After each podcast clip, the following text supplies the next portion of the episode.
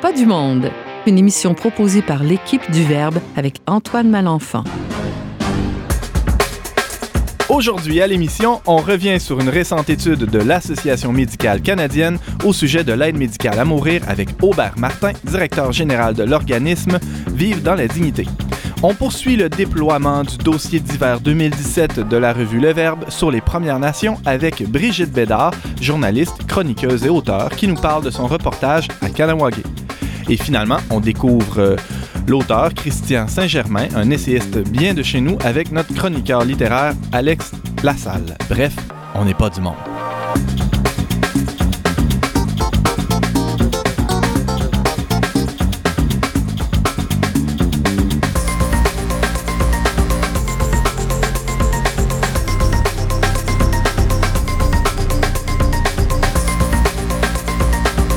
Bonjour à tous, euh, chers chroniqueurs. Bienvenue à votre magazine culturel catholique. Ici votre animateur Antoine Malenfant qui sera avec vous pendant la prochaine heure. Bienvenue euh, à Brigitte Bédard pour euh, sa première visite à l'émission. Salut. Salut. En forme? oui, très, toi? Toujours en pleine forme. Très content de te voir. Mm, moi aussi. C'est pas la première fois que tu fais de la radio, je pense. Non, je pense pas. non, c'est pas la première fois qu'on te voit dans les médias non plus, non? Non, non plus. On a très hâte d'entendre ta douce voix nous, nous, parler de, de ton reportage que tu as fait à Kanawagé. Beaucoup de choses, oui, sérieuses, mais beaucoup de belles choses aussi. Plutôt sérieuses. Ouais. Et on reçoit pour la deuxième fois l'émission aussi Aubert Martin. Salut Aubert. Salut. Et euh, Alex Lassalle va nous parler d'un méconnu, hein, un auteur quand même méconnu au Québec, Christian Saint-Germain, c'est juste? Peut-être, je sais pas, je le connais pas assez pour t'en parler. ça ça augure bien. On a très hâte d'entendre Alex aussi. Alors, sans plus tarder, le 23 janvier dernier, une étude nous apprenait que l'État ferait des économies grâce à l'aide médicale à mourir, rien de moins. Cette étude, publiée dans le journal de l'Association médicale canadienne, explique hein, tout bonnement que, euh, ben, dans sa conclusion, que l'État économisera nécessairement en permettant aux patients d'avoir recours à l'euthanasie. On est heureux de recevoir aujourd'hui, pour une deuxième fois, comme je l'ai mentionné, euh, Aubert Martin, le directeur de l'organisme Vivre dans la dignité, qui travaille pour la promotion de euh, soins de santé de qualité au Québec. Cet organisme, rappelons-le, n'a aucune affiliation religieuse ou politique. Donc, c'est en toute liberté de parole que Aubert est, avec nous ici, euh, n'est pas attaché de nulle part et peut nous parler de, de ces enjeux-là librement. Donc, dis-nous, Aubert, après avoir euh, lu cette étude-là euh, et après aussi une première année de mise en place de l'aide médicale à mourir au Québec, euh, est-ce que cette étude-là te surprend? disons que quand on a vu la parution de l'étude, la première réaction qu'on a tous eue, c'est on a trouvé ça indécent parce qu'on sort d'une année qui est quand même très, qui a quand même été très difficile au niveau des, euh, des, soins de santé au Québec. Il y a eu énormément de coupures. Il y a eu des, euh, on a eu, on a vu le scandale dans les CHSLD, euh, le temps d'attente dans les urgences. Alors après une première année d'euthanasie, alors qu'il y, a beaucoup de gens qui, qui, qui, qui gardent en tête le, le, la question économique, euh, voir une étude comme ça qui sort et qui parle directement de, des, euh, des, euh, des frais qu'on pourrait sauver avec l'euthanasie, ça a de quoi choquer, ça a de quoi apeurer, parce qu'on est quand même dans un contexte de vieillissement de la population, on est dans un contexte où l'État se cherche pour comment être capable de gérer les soins de santé alors que la population est vieillissante. Alors, de voir une étude comme ça, ça fait juste alimenter la peur puis créer, des, disons, des suspicions. Euh, j'ai euh, une, question par rapport à votre organisme, euh, Vivre dans la dignité. Avez-vous des échos de, patients inquiets, justement, qui, justement, qui se manifestent à, vous en ce sens-là? On en a de plus en plus, je dirais. on a des patients qui nous écrivent, des personnes qui nous écrivent. Il y a beaucoup de gens qui commencent à avoir, vous savez, qui commencent à avoir des doutes. Les doutes ont toujours existé parce que la fin de vie, c'est quelque chose qui est complexe. On peut rentrer à l'hôpital, puis notre état peut changer du jour au lendemain sans que le médecin ait rien fait. Alors, c'est sûr qu'aujourd'hui, l'état qui change du jour au lendemain, tu viens voir euh, ta grand-mère, puis le lendemain, elle est quasiment agonisante.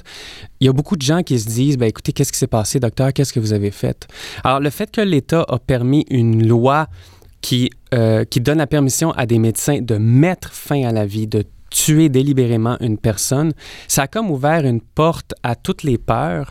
Et il y a beaucoup de personnes âgées qui maintenant ont peur de rentrer à l'hôpital parce qu'ils se disent, ben, maintenant que c'est permis moralement, légalement, est-ce qu'il y a un médecin qui va aller plus loin dans ses doses? Est-ce qu'il va aller euh, jusqu'à jusqu'à poser ce geste-là? Alors oui, de plus en plus, il y a des gens qui nous... Et ça, même si la loi prévoit que tout ça doit reposer évidemment sur le consentement du patient, non?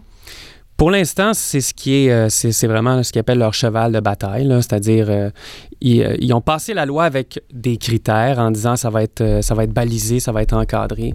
Maintenant, la première année d'euthanasie vient de se terminer, puis qu'est-ce qu'on s'aperçoit, c'est qu'il y a eu 21 cas d'abus recensés par la Commission sur les soins de fin de vie qui est chargée de veiller à l'application de la loi. 21 cas d'abus, il y en a 18, c'est l'indépendance du deuxième médecin. Ça, ça veut dire que le deuxième médecin n'était pas indépendant du patient ou de son collègue, alors que c'est un critère de la loi. Mais il y a trois cas encore plus troublants. Il y en a deux qui concernent la fin de vie, donc, la commission pense que les personnes n'étaient pas en fin de vie et ont été euthanasiées quand même. Et le troisième, c'est assez aberrant il doute que la personne était atteinte d'une maladie grave et incurable. Et ce qui est le plus troublant dans tout ça, c'est que l'année se termine, le Collège des médecins reçoit ce rapport-là de la commission et il déclare qu'il n'y aura aucune conséquence à ces abus-là. Alors, donc, il y a une violation de la loi, une ni, violation, plus, ni plus ni moins. Ni plus ni moins, sans aucune conséquence. Mhm. Donc, ça, c'est une invitation pour les prochaines années, pour tous les médecins qui veulent abuser de la loi, de continuer à le faire parce qu'ils savent qu'ils ne se feront même pas taper sur les doigts pour des critères aussi majeurs que ça. Juste la façon dont la loi a été mise en place, il n'y a pratiquement aucune manière de faire le suivi. On rappelle que c'est le médecin qui pose le geste qui est chargé de remplir sa propre déclaration. Ça, c'est comme si les policiers se fiaient au témoignage de la personne qui arrête en disant qu'est-ce que c'est la version, qu'est-ce qui s'est passé? Alors, tout est possible. Et c'est ça qui, euh, qui, qui alimente les inquiétudes des personnes. Parce qu'on parle de consentement. Puis quand on parle de consentement, il faut savoir on consent à quoi? On a eu le choix entre quoi et quoi. Jusqu'à hier, j'ai reçu un, témoignage de quelqu'un. Les personnes sont complètement mélangées. Ils disent, grâce à la loi d'aide à mourir, la personne a eu droit à la sédation palliative. La sédation palliative n'a rien à voir avec la loi. Elle était là bien avant. Elle était là euh, bien avant? Alors, les gens sont mélangés. Les gens ne savent pas. Il y a 200 médecins seulement au Québec qui sont formés en soins palliatifs, donc en traitement de la douleur. Les autres médecins sont de bonne foi, mais ils ne savent pas tout ce qui est possible pour traiter la douleur. On a eu un cas récemment d'une personne qui nous a appelé par erreur. Elle cherchait comment se faire euthanasier. elle a googlé, puis elle a vu ça, puis elle a dû voir des mots-clés euthanasie et tout ça. s'est retrouvé chez nous. On l'a mis en contact avec un médecin de soins palliatifs en 30 secondes, il savait exactement ce qu'il y avait, il savait exactement ce qui allait calmer sa douleur. Fini Ça la donne une idée de la disponibilité des ressources en soins palliatifs si cette personne-là aboutit chez vous finalement, non? Euh, aussi. La rareté de ces ressources-là. Exactement, oui, oui, la rareté. Euh, j'ai vu l'article dont, je parlais un peu plus tôt du journal de médecine et euh, je peux pas m'empêcher de penser à, à, tous ceux qui, il y a 3-4 ans, évoquait la pente glissante, hein, celle qui nous mène à justement faire des choix économiques euh, lorsqu'il est question de la, fin de vie des patients. Bon, on sait que l'État, tu l'as évoqué plus tôt, euh, Aubert Martin, euh, directeur de, de, Vivre dans la dignité, tu l'as évoqué plus tôt en parlant de, du vieillissement de la population. La pente glissante qui était dont on parlait, je pense entre autres au cardinal Lacroix qui avait parlé de, on s'en va possiblement vers là si on ouvre cette porte-là. Il avait été moqué, euh, complètement euh, rabroué par les médias. Je pense à un papier de Patrick Lagacé qui était très agressif à son égard. Et là, trois, quatre ans plus tard, la, prophétie, malheureusement, s'est réalisée. Il euh, n'y aurait pas lieu d'avoir une espèce de mea culpa ou de, prise de conscience de la part, entre autres, de, certains acteurs médiatiques ou de la société civile en général quant à, cette prophétie-là, malheureusement, qui s'est réalisée suite à la, évidemment, au constat qu'on dresse dans cette étude-là, non? Je pense qu'il y a une grande partie d'innocence dans les gens qui, euh, qui approuvent cette loi-là. Euh, ils ont l'image de la personne agonisante sur son lit de mort qui reste à peu près quatre jours, puis ils disent ben, pourquoi on ne l'achève pas avant? C'est mhm. un peu ça la pensée. Alors qu'il y, existerait justement la sédation palliative. Alors, il y a une partie d'innocence, il y a une partie d'ignorance. Si on regarde la première année, euh, factuellement, c'est-à-dire qu'est-ce qui s'est passé, on voit que la pente glissante a déjà commencé. Euh, le problème, quand tu, quand tu fais référence au mea culpa, c'est qu'il n'y en aura pas. Parce que de la façon dont on envisage les problèmes, dans la, façon dont on envisage les dérives, on les justifie. La logique en dessous de l'euthanasie, c'est d'abréger les souffrances de quelqu'un en mettant fin à sa vie. Et les souffrances doivent être intolérables pour la personne. Donc la logique, la, question que les gens posent souvent, c'est comment est-ce qu'un médecin peut refuser ça? Moi, la question que je poserais, c'est pourquoi dire oui à un et non à l'autre? Et ça, il n'y a pas de réponse. C'est ce qui fait que la pente est toujours glissante. Parce que la personne qui est juste à côté des critères, on lui a vendu l'idée que c'est son droit et que c'est un geste de compassion. Elle dit Pourquoi moi, j'ai pas le droit? Il n'y a personne qui peut répondre à ça. Alors, on l'a vu la première année. On a vu un phénomène très important qui nous amène vers une dérive le phénomène des grèves de faim. Ça, c'est des gens qui disent Je ne suis pas en fin de vie puis j'aimerais ça mourir. Je vais me laisser mourir de faim, je vais arriver en fin de vie, puis là, vous allez me la donner, mon euthanasie. Alors, le Collège des médecins, quand tu as reçu ça, au lieu de dire Wow, qu'est-ce qui se passe? On s'en va vers une dérive, c'est exagéré. Qu'est-ce qu'il a dit à la place? Il a dit On va faire un guide pour accompagner les médecins, pour aider ces personnes-là à vivre leur jeûne, leur mort par le. Par Donc, on les accompagne dans ce geste suicidaire-là. Alors, c'est ce qui fait que toutes les lois sur l'euthanasie commencent entre guillemets serré et se ramasse des années plus tard, comme on le voit en Belgique, en Belgique et, aux Pays-Bas. Le, mhm. le, mea culpa qu'on devrait faire, c'est de ne pas avoir tenu compte de l'expérience des pays européens. C'est ce que nous, on, a répété depuis le début. Ou de l'expérience de ce qui se vit en maison palliative, de soins palliatifs aussi, au Québec même. Ben oui, au, Québec. Si on avait écouté d'abord l'avis des, euh, des, euh, des, personnes en soins palliatifs, on n'aurait pas fait cette loi-là parce qu'ils avaient tous dit, allez pas là, faites juste nous donner des moyens, on va répandre notre savoir puis tout le monde va être content, vont mourir dans la dignité. Alors, à la place, ils n'ont pas fait. Ce qu'on voit en, termes de pente glissante, c'est que plus le temps passe, plus les raisons s'élargissent, plus les gens disent, ben moi, ma maladie, on le voit avec le Canada, euh, ils sont en train déjà de travailler sur trois extensions. Pourquoi depuis quand une loi, il me semble que normalement une loi dit à partir de maintenant, voici ce qui est permis. Mais dans le cas de la loi sur l'euthanasie au Canada, il disait voici ce qui est permis et voici trois choses qu'on envisage de faire. Ça, c'est du jamais vu. Parce que ça aurait été trop lourd à porter pour la société. Alors, ils ont passé une loi avec des critères et ils ont dit il y a trois possibilités qu'on agrandisse cette loi-là.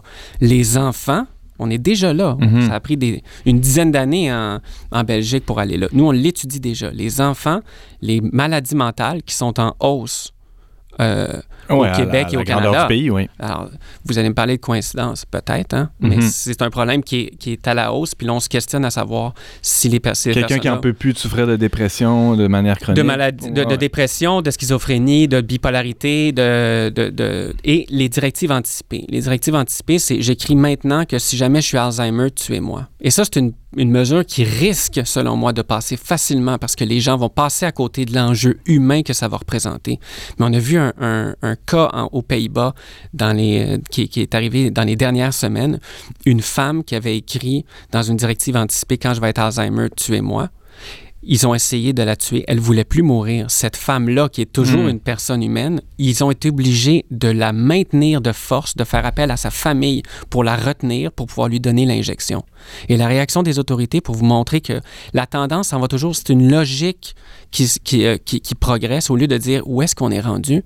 Ils ont dit on va faire de ce cas-là un précédent pour que ces chances de situation-là soient éventuellement permises. Donc c'est vers ça qu'on s'en mm-hmm. va. En une minute, euh, Aubert Martin, euh, le citoyen que je suis, qu'est-ce qu'il peut faire? Là? Qu'est-ce que tu me suggères de faire? Euh, bon, visiter mes grands-parents, euh, bien sûr, mais au-delà de ça, qu'est-ce que... Bien, c'est-à-dire qu'il y a toujours deux volets. Il y a le volet euh, accompagner les personnes de notre entourage, en prendre soin, évidemment, mais il y a le volet aussi de ne pas lâcher les autorités, de ne pas lâcher les journalistes. Parce que la tendance qu'il y a actuellement, puis c'est une tendance qu'on voit, je dirais, répandue au niveau de la politique, c'est de faire croire qu'il y a un petit groupe seulement qui pense comme nous. La majorité des gens sont inquiets. La majorité des gens ne savent pas ce qui se passe. S'ils le savaient, ils agiraient. Donc, c'est de répondre aux journalistes, de leur écrire, d'appeler dans les lignes ouvertes, d'écrire aux députés, d'encourager des gens, des groupes comme le nôtre. Je vous invite, je fais ma, seconde de publicité, mais je vous invite à aller sur notre site Vive Www.org et à devenir adhérent. Ça coûte rien. D'ailleurs, vos, vos prochaines actions, c'est quoi dans les prochains ben, mois? Nous, c'est certain qu'on va surveiller de très près les trois extensions qui sont actuellement à l'étude.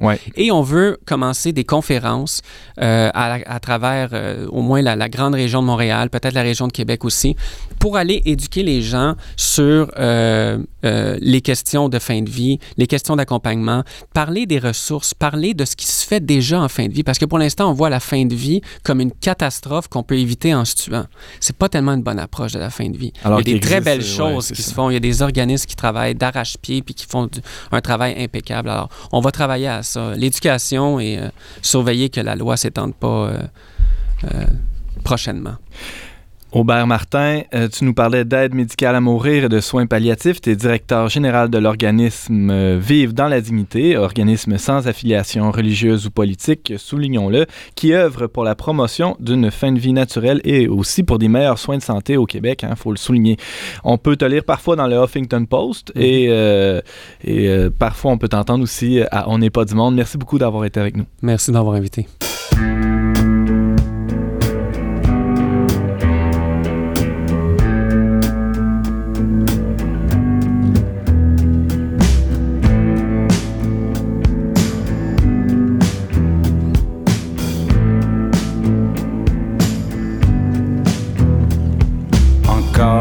Départ d'une institution, un centre de réadaptation.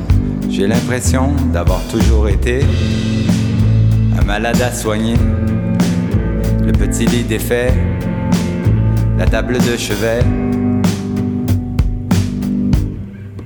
Je suis allé trop loin. Retour à la maison.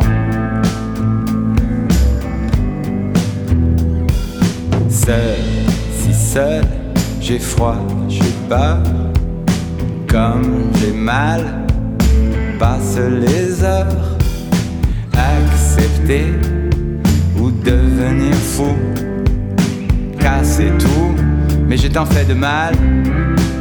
À lui qui avait planté un arbre dans l'entrée,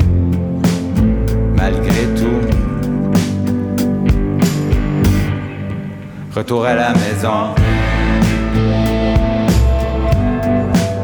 Comme le temps est lent. Je revois ma silhouette sans gloire sous le, sur les trottoirs.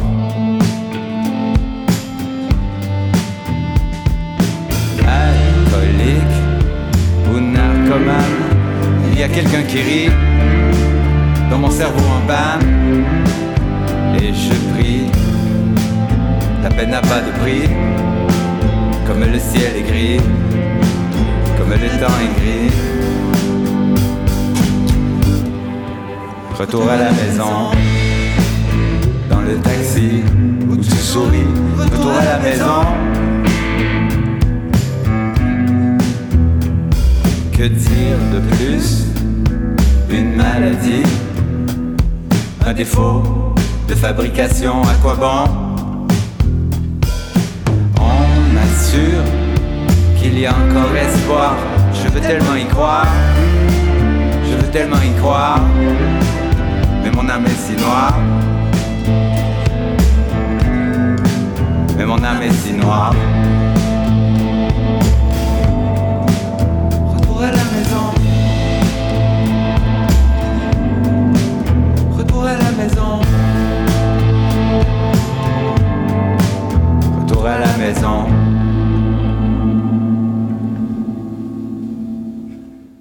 Vous êtes toujours à l'émission On n'est pas du monde avec Antoine Malenfant au micro. Vous aurez reconnu Jean Leloup et sa chanson Retour à la maison, tirée de son album Paradis City. Depuis le début de 2017, l'équipe d'On n'est pas du monde offre en version audio les articles et les reportages publiés dans le numéro d'hiver du, du magazine Le Verbe et de la revue aussi du même nom. Le dossier central de ce dernier numéro s'appelait Paroles autochtones, question que les sujets du dossier puissent se raconter eux-mêmes. Nos journalistes, dont Brigitte Bédard, qui est avec nous aujourd'hui, sont allés à leur rencontre. Alors Brigitte, tu t'es rendue à Kanawagé, pas très loin d'ici, et dans l'un de tes articles, tu témoignes d'ailleurs avoir toujours vécu pas très loin d'eux et pourtant de pas les connaître. à quoi tu t'attendais en te rendant là-bas? Euh, honnêtement, là, euh, je m'attendais à rien. J'ai vraiment essayé de d'arriver là avec euh, pas de préjugés, pas de concept, pas de sans les influences euh, des journaux ou de, des éditorialistes ou des nouvelles ou de la crise d'Oka ou de, mm. tu sais, j'essayais vraiment de tout mettre de côté et de rentrer là euh, sans aucune attente et vraiment aucune idée de des personnes. Je voulais juste être ouverte à qu'est-ce que j'allais entendre puis être attentive aux personnes qui étaient là avant qu'elles soient des Indiens ou tu sais là c'est mhm. comme juste être là puis écouter comme je fais tout le temps quand je vais quand je vais faire une entrevue tu sais je je vide vraiment mon, mon, esprit de toute idée préconçue et puis euh, que j'essaie dans la mesure du possible d'être objective question délicate peut-être. As-tu été rattrapé par certains préjugés que tu pourrais avoir ou euh, durant ton séjour, là, ben, t'as, passé quoi, une journée sur la réserve, non? J'ai passé toute la journée. Ça a mhm. été une grosse journée. À la pluie battante? la pluie battante. oui, oui, mais ça m'a rattrapé juste à un moment donné quand le, le, chef des Warriors est arrivé avec sa grosse casquette des Warriors.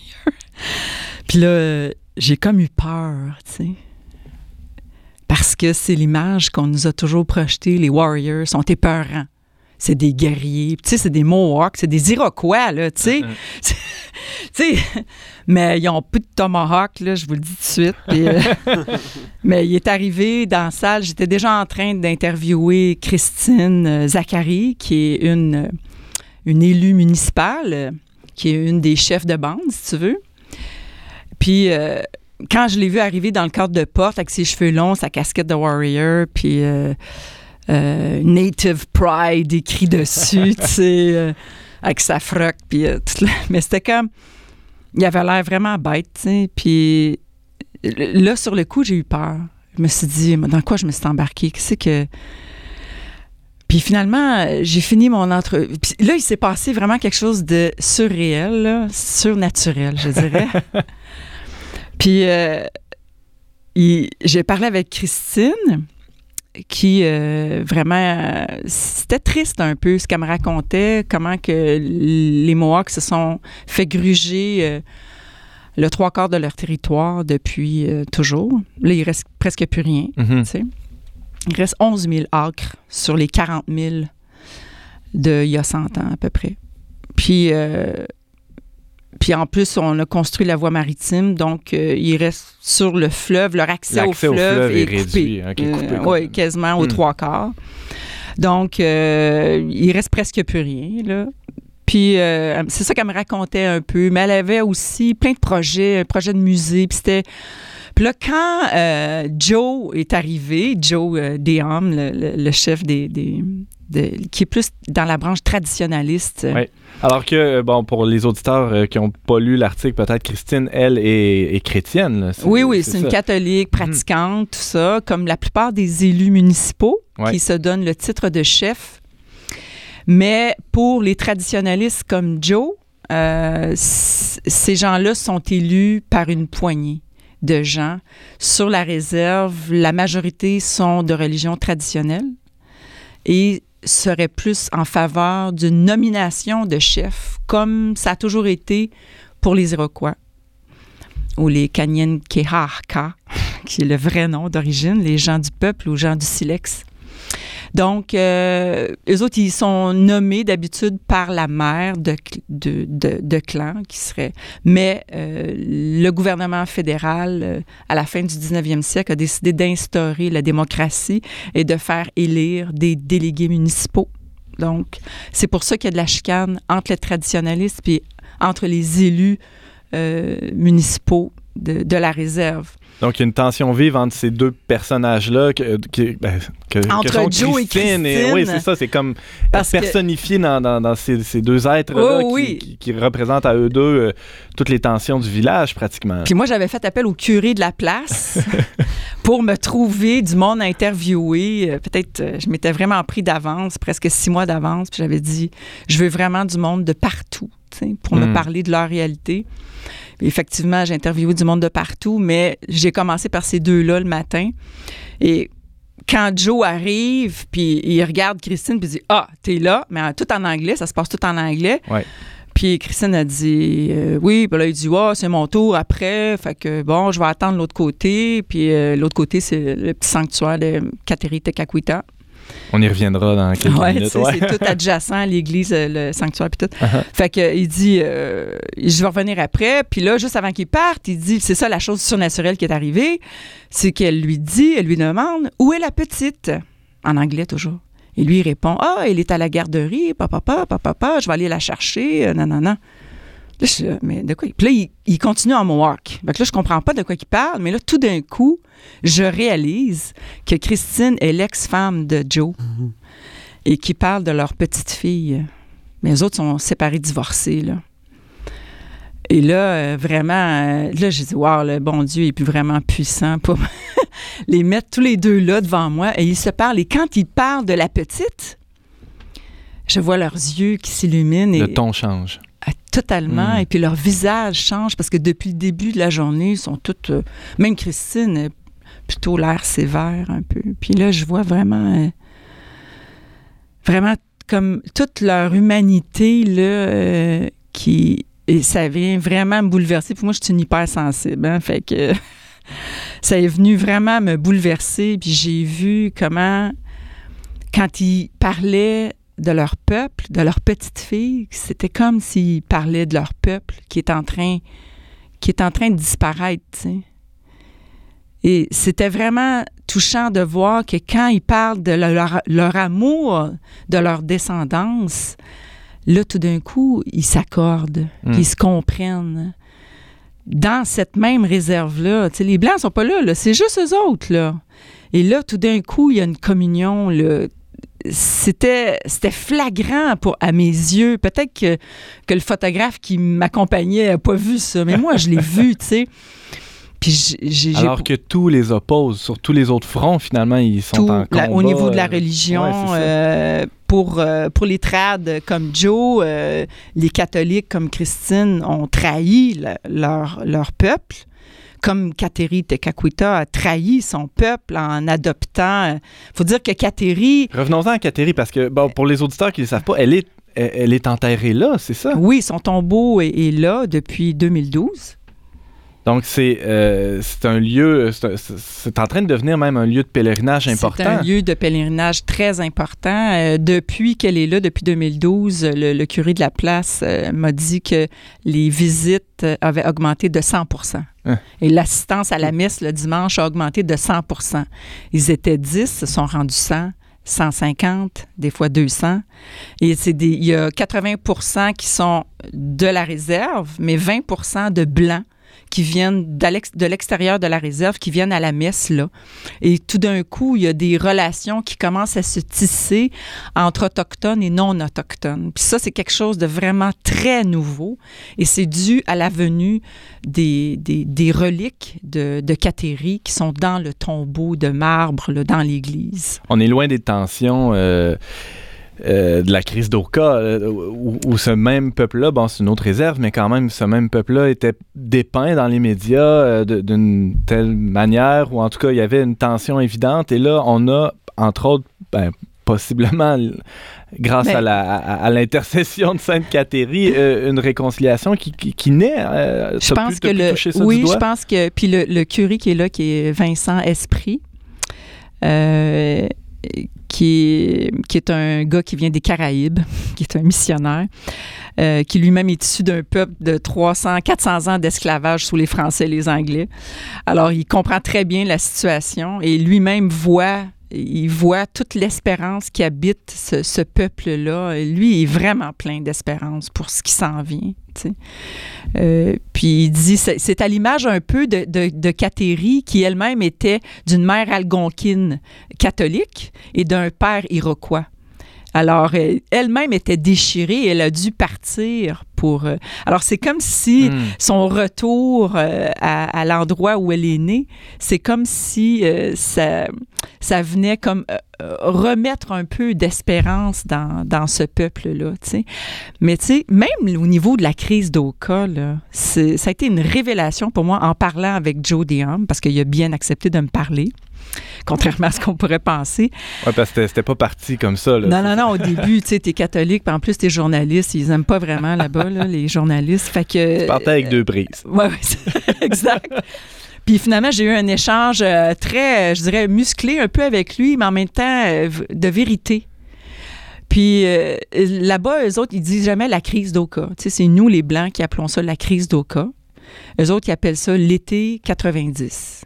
Alors, euh, à l'été 90, euh, il y a eu ça. Parce que pour eux autres, les, crises, ça n'existe pas. Ce n'est qu'une succession d'événements qui font en sorte qu'ils se font griger du territoire.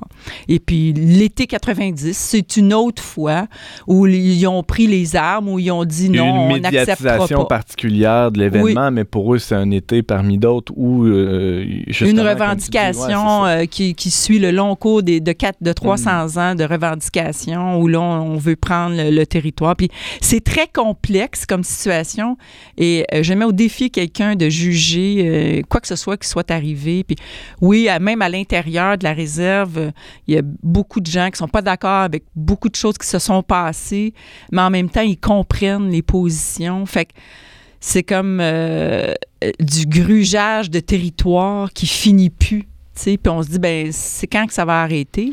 Puis c'est quoi qui va se passer? C'est qu'est-ce qu'on fait, tu à part, euh, à part les cigarettes, là, puis la contrebande, là. Euh, c'est quoi les pistes de solution, C'est ça. Y, y a-tu d'autres choses? Tu sais, pour eux autres, les cigarettes illégales, ben c'est pas illégal pour eux autres. J'ai comme compris, en parlant avec Joe, qu'ils sont une nation. Ils sont une nation. Ils ont leur hôpital, leur école, leur gouvernement, leur religion, leur loi, leur langue. Leur langue. Ils ont tout. Ils sont une nation et ils sont dans un territoire occupé par le Canada. Ils ont un passeport Mohawk valide pour les États-Unis, mais pas valide pour le Canada. C'est fort quand tu y penses.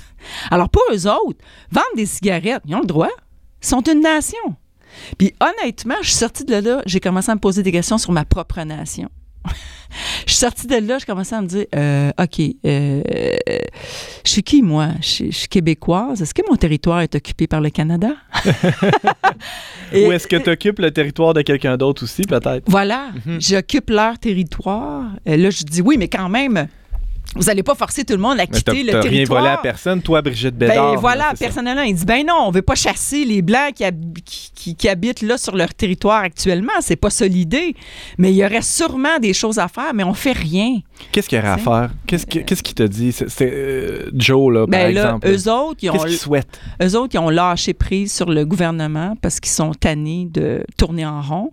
Ils sont rendus là, avec euh, les Nations unies. Et, vraiment, ils essaient de parlementer avec les Nations Unies pour voir qu'est-ce qui serait possible pour qu'ils puissent vraiment avoir une garantie de ne plus se faire gruger du territoire. Euh, c'est vraiment pas évident. Puis ce qui se font dire par l'ONU, c'est que euh, nos gouvernements manquent d'imagination hmm. pour vraiment faire les choses en règle. Parce que si je comprends bien, leur revendication de base, ce n'est pas tant de récupérer ce qui leur a été enlevé plutôt que de conserver ce qu'il leur reste. Euh. Ben, disons que pour commencer, ça pourrait être ça. pourrait-tu juste avoir ça, tu sais? Mais il y a tous les conflits à l'interne qui n'aident pas les choses, sais. Ça me fait beaucoup penser à l'histoire du Québec. Ça me fait beaucoup penser à ça, les conflits internes d'un peuple qui empêchent le peuple de vraiment s'assumer de faire sa marque dans l'histoire, puis de continuer. sais, bon, je fais pas un discours nationaliste ici, mais ça ressemble à ça, tu sais. Fait que je pense que les Québécois devraient comprendre encore plus la situation des Mohawks que n'importe quel peuple, tu sais. Comprendre que nous, notre territoire, on l'a, on risque peut-être, on en a perdu un peu. On va-tu en perdre encore? Qu'est-ce qu'il faut faire pour le, pour le conserver, Alors, ils sont un peu pris dans cette situation-là. Le territoire, mais la culture aussi, la, langue, etc. Oui, puis le fait de pouvoir parler Mohawk, euh, le fait de pouvoir avoir leurs écoles, euh, hmm. c'est hyper important pour eux, tu sais. Hmm.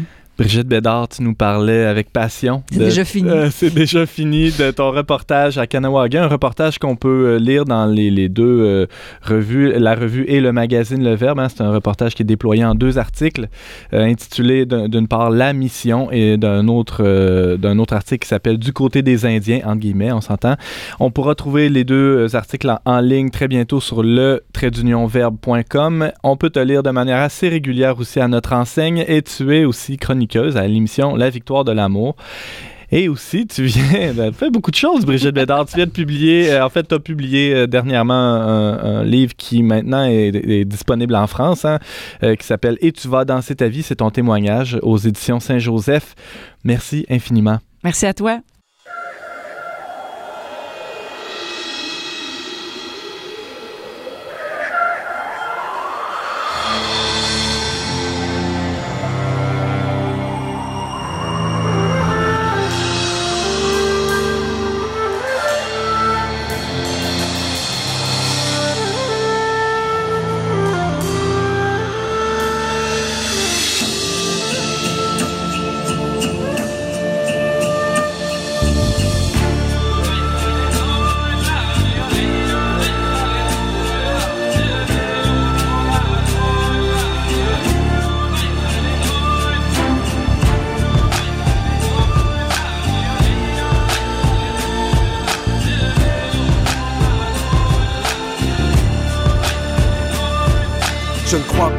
De cesser de crier ce qui est injuste. Regarde notre réalité et les mensonges qu'on nous incruste. N'ai pas la force de comprendre toute cette discrimination. J'ai la force et le courage de crier pour ma nation. Il est temps qu'on avance, qu'on se rassemble pour la cause, qu'on arrête de se détruire par l'alcool et la coke. Qu'on leur prouve qu'on est des hommes, qu'on est fiers de qui on est. S'ils nous traitent de sauvages, on s'en fout, on est des guerriers. On n'a pas encore saisi toute leur mentalité, car pour vous dire la vérité, ils ont essayé de nous déraciner. Ce que je trouve le plus lourd, c'est le visage des aînés, ceux qui l'histoire et l'espoir des nouveaux-nés. Je viens briser le silence, la honte et la gêne d'un peuple invisible, comme dirait Desjardins. Je parle encore de nos souffrances et dans mon sang, dans mes gènes, comme nous a dit Kerry James, c'est le cri des indigènes. Je vous dire qu'on s'en sort, mais les blessures sont immenses, car une partie de notre histoire est enfouie sous le silence. Et je n'arrive toujours pas à croire qu'ici on nous ignore et quand ils en font des pays, ils ont préféré nous voir morts. Le gouvernement s'est excusé pour l'histoire des pensionnats, ils ont signé des chèques pour nous prouver leurs échecs. Je peux vous dire que le mal est fait, c'est la souffrance qui nous achève. C'est une question identitaire, c'est nos souvenirs qu'ils achètent. Ils adhèrent à des lois pour essayer de nous faire taire. Mais nous, on se souvient qu'on vit ici depuis des millénaires. Dans ce pays,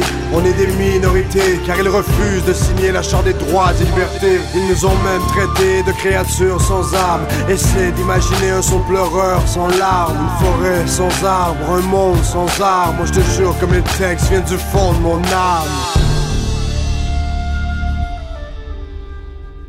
Vous êtes toujours avec Antoine Malenfant au micro dont n'est pas du monde. On vient d'entendre le rappeur algonquin Samian avec sa chanson Peuple invincible, tirée de son album Face à la musique.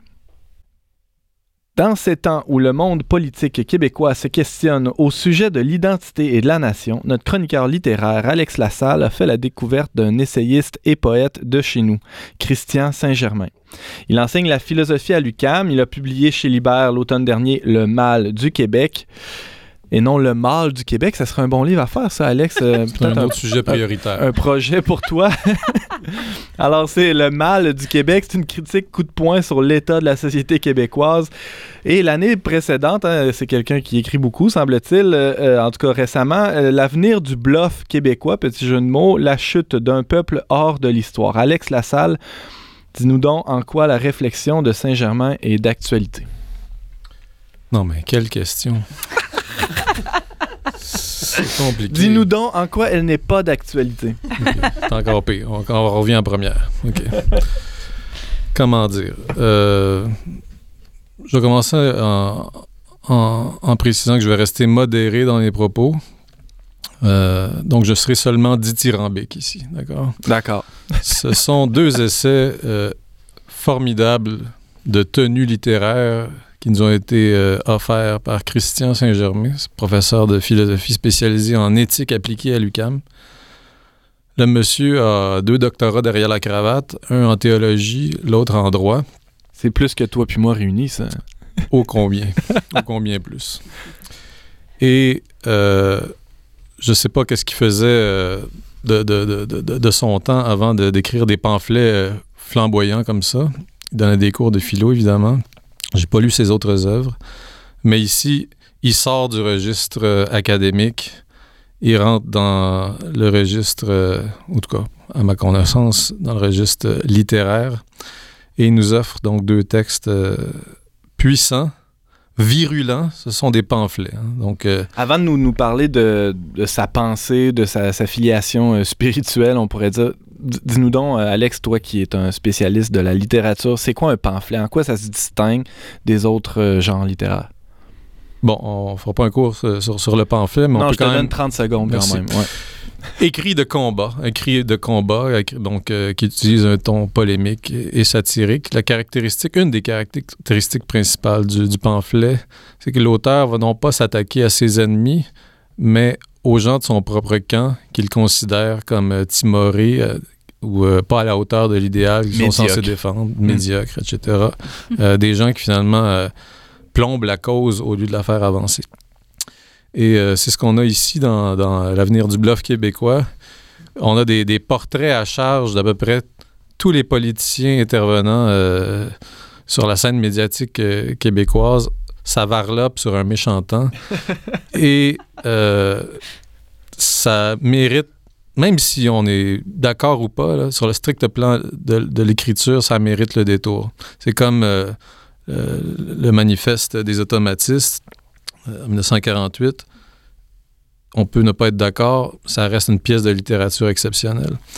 La position, euh, si on en vient au contenu, la posture idéologique de, l'auteur, de, Christian Saint-Germain, c'est celle d'un indépendantiste euh, né, euh, disons, dans, la pouponnière du RIN. Je pense que ses parents étaient impliqués dans, le Rassemblement pour l'indépendance nationale. Donc on est ici là, dans de l'indépendantisme pur jus. Et le propos essentiel de, de, son œuvre ici, de ces deux, de ces deux pamphlets, c'est de faire une critique du souverainisme qui euh, n'a jamais été euh, qu'une forme déjà avortée de projet d'indépendance, selon lui. Donc, c'est comme si les souverainistes avaient été des, euh, des gens qui avaient tout fait pour calculer et programmer leur échec d'avance en évitant les questions essentielles, celles qui fâche sur le plan historique. Il utilise ou il ramène sur le devant de la scène littéraire le vocabulaire anticolonialiste, ce qui est quand même assez rare depuis la mort d'un Pierre Falardeau. Mais à la différence de Pierre Falardeau, ce qu'il fait, c'est qu'il élargit le propos au social, à l'éthique, puis on pourrait dire même au métaphysique. Revenons à, la souveraineté. Euh, tu disais un peu plus tôt qu'il varlope euh, assez allègrement un peu tout le monde. Mm-hmm. Et il y a très peu de gens, en tout cas, qui, osent euh, même critiquer René Lévesque. Qui, qui est au, panthéon euh, du, bloc euh, du, du, Parti ben, québécois. au Québec, il y a très peu de gens qui osent critiquer. point. Hein. On n'est on pas parti. On n'est pas particulièrement doué à, ce niveau-là. Donc, le, consensus mou est la norme. C'est le dogmatisme du consensus mou.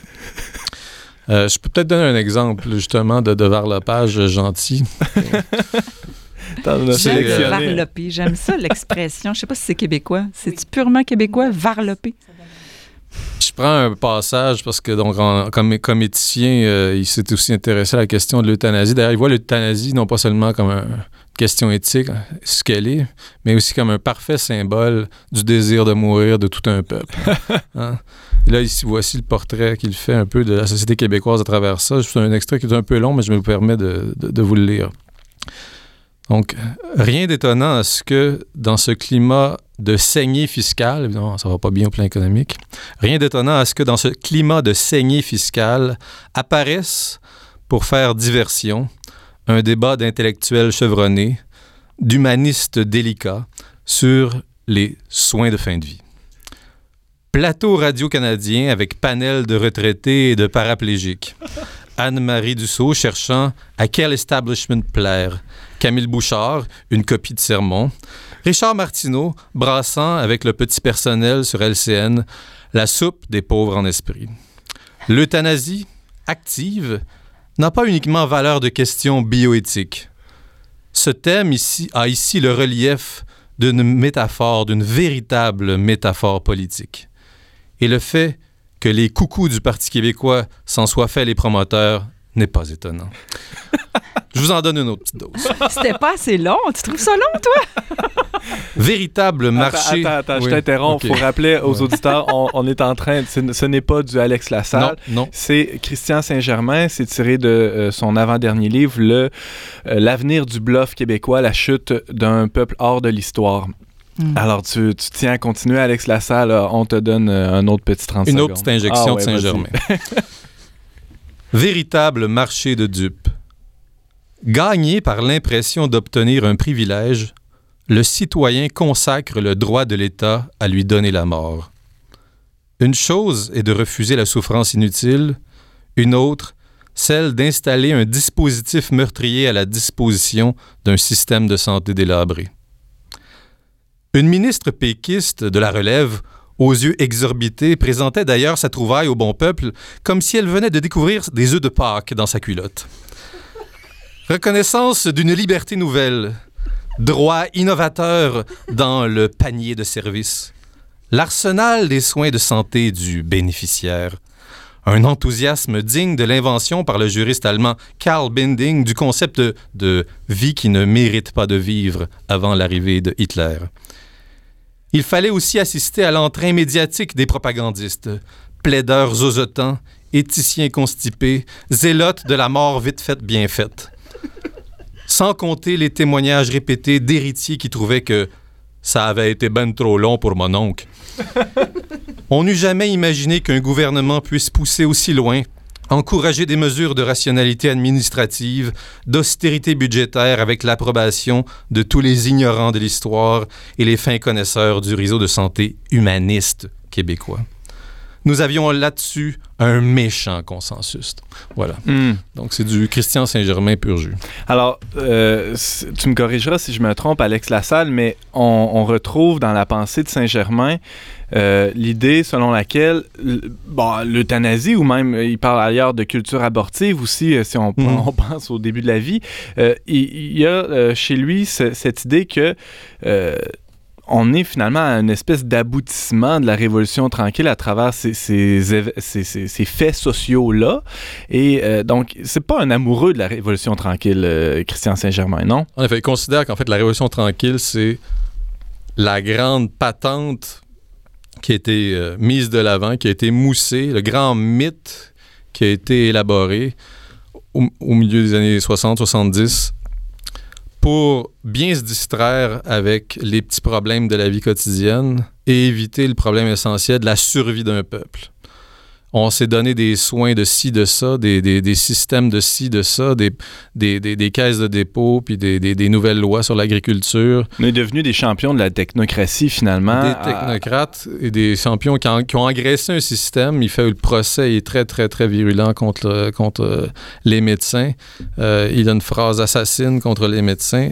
Je vous la lis. Au Québec, le concept de lutte des classes disparaît à propos de l'ordre médical parce qu'on refuse d'envisager le niveau de vénalité des gens devant lesquels on se déshabille. Alors, c'est un pamphlétaire. C'est un pamphlétaire de haute tenue. C'est du grand littéraire. Ça ne mourra pas, ce texte-là. OK?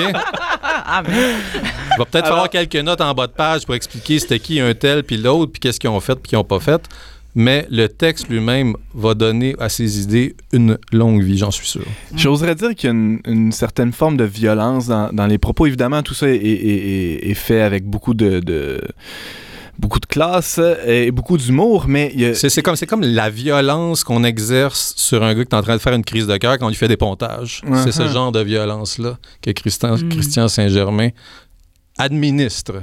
Parce que le type, euh, s'il fait ça, s'il prend la parole, c'est pas pour dire allons tous se tirer une balle avec les cornus derrière la grange. C'est pour dire il y a peut-être quelque chose à faire.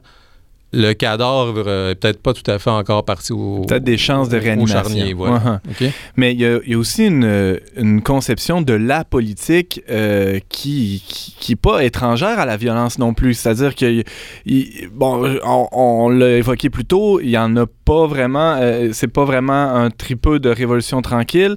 il aurait souhaité quelque chose qui brasse un peu plus, peut-être, pour sortir le Québec de la belle confédération, non?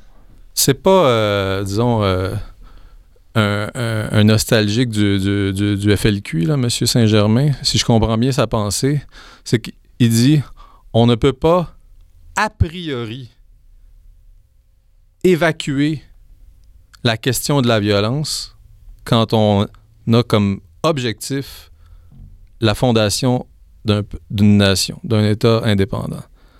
Ça veut dire qu'on ne va pas se livrer pieds et poings liés politiquement à celui qui, devant toi, déploie a eu, tous les moyens. a eu cet art avec maestria de te lier. on ne va pas continuer à, perpétuer ces réflexes de paraplégique, de, de paralyser. Il faut envisager.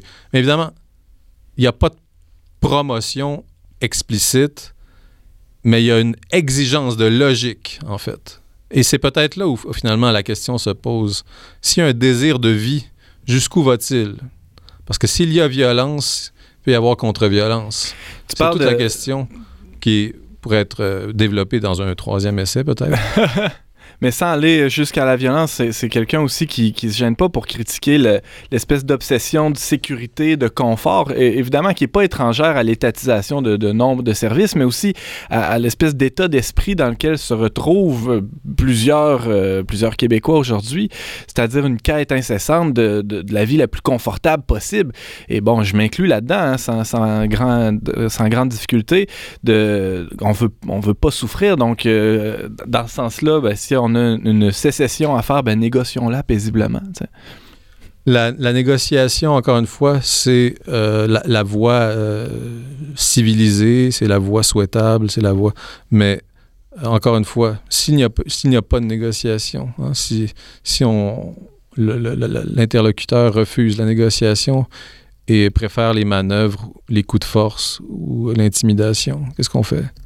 C'est plate, mais c'est c'est là où on se pose la question de notre dur désir de durer, comme dirait Éluard. Est-ce qu'il est si dur ce désir de durer? Ou s'il est ramolli par euh, des décennies voire des siècles d'intériorisation de la soumission historique? C'est ça la question. Euh, et, et c'est ça, c'est là où il attaque Saint-Germain, c'est dans c'est dans cette absence de goût de vivre qui est comme la condition québécoise et qui se manifeste à travers un vieillissement de population, à travers, on parlait de l'euthanasie tout à l'heure. Alors, il y, a des, il y a des symptômes à travers l'épidémie de suicide. Je pense qu'on est toujours ah sur la première, deuxième, troisième marche du, podium euh, mondial. Sans parler de l'avortement. C'est symptomatique, tout ça, c'est ces phénomènes-là de, ouais, de quelque chose de plus profond. Mm. Alors, parce qu'à un moment donné, quand on s'interdit, quand on intériorise l'absence, qu'on intériorise l'interdit de vivre pleinement, ben on agit conformément à cet interdit. Et la logique peut-être s'emballe jusqu'au point où on finit par avoir vraiment le désir de mourir. On se, on se précipite vers le précipice. Alex Lassalle, tu nous parlais avec euh, gravité de la pensée de Christian Saint-Germain, un auteur à découvrir, un essayiste et poète qui enseigne aussi la philo à l'UCAM. On peut te lire, toi, euh, Alex Lassalle, et non pas Monsieur Saint-Germain, dans le magazine Le Verbe sur notre blog, le traitdunionverbe.com et t'entendre régulièrement ici avec euh, grand plaisir pour, pour nous-mêmes et pour nos auditeurs à On n'est pas du monde. Merci de nous avoir fait découvrir cet auteur et merci d'avoir été avec nous. Je t'en prie. these barricades.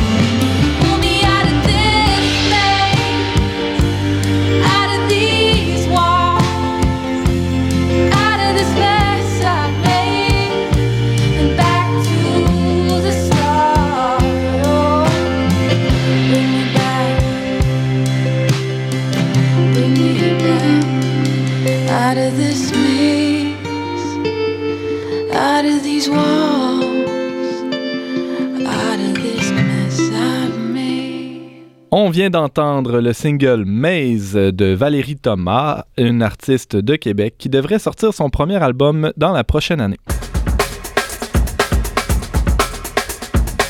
On recevait cette semaine Aubert Martin, directeur général de l'organisme Vive dans la dignité, la journaliste, chroniqueuse et auteure Brigitte Bédard, notre chroniqueur littéraire Alex Lassalle.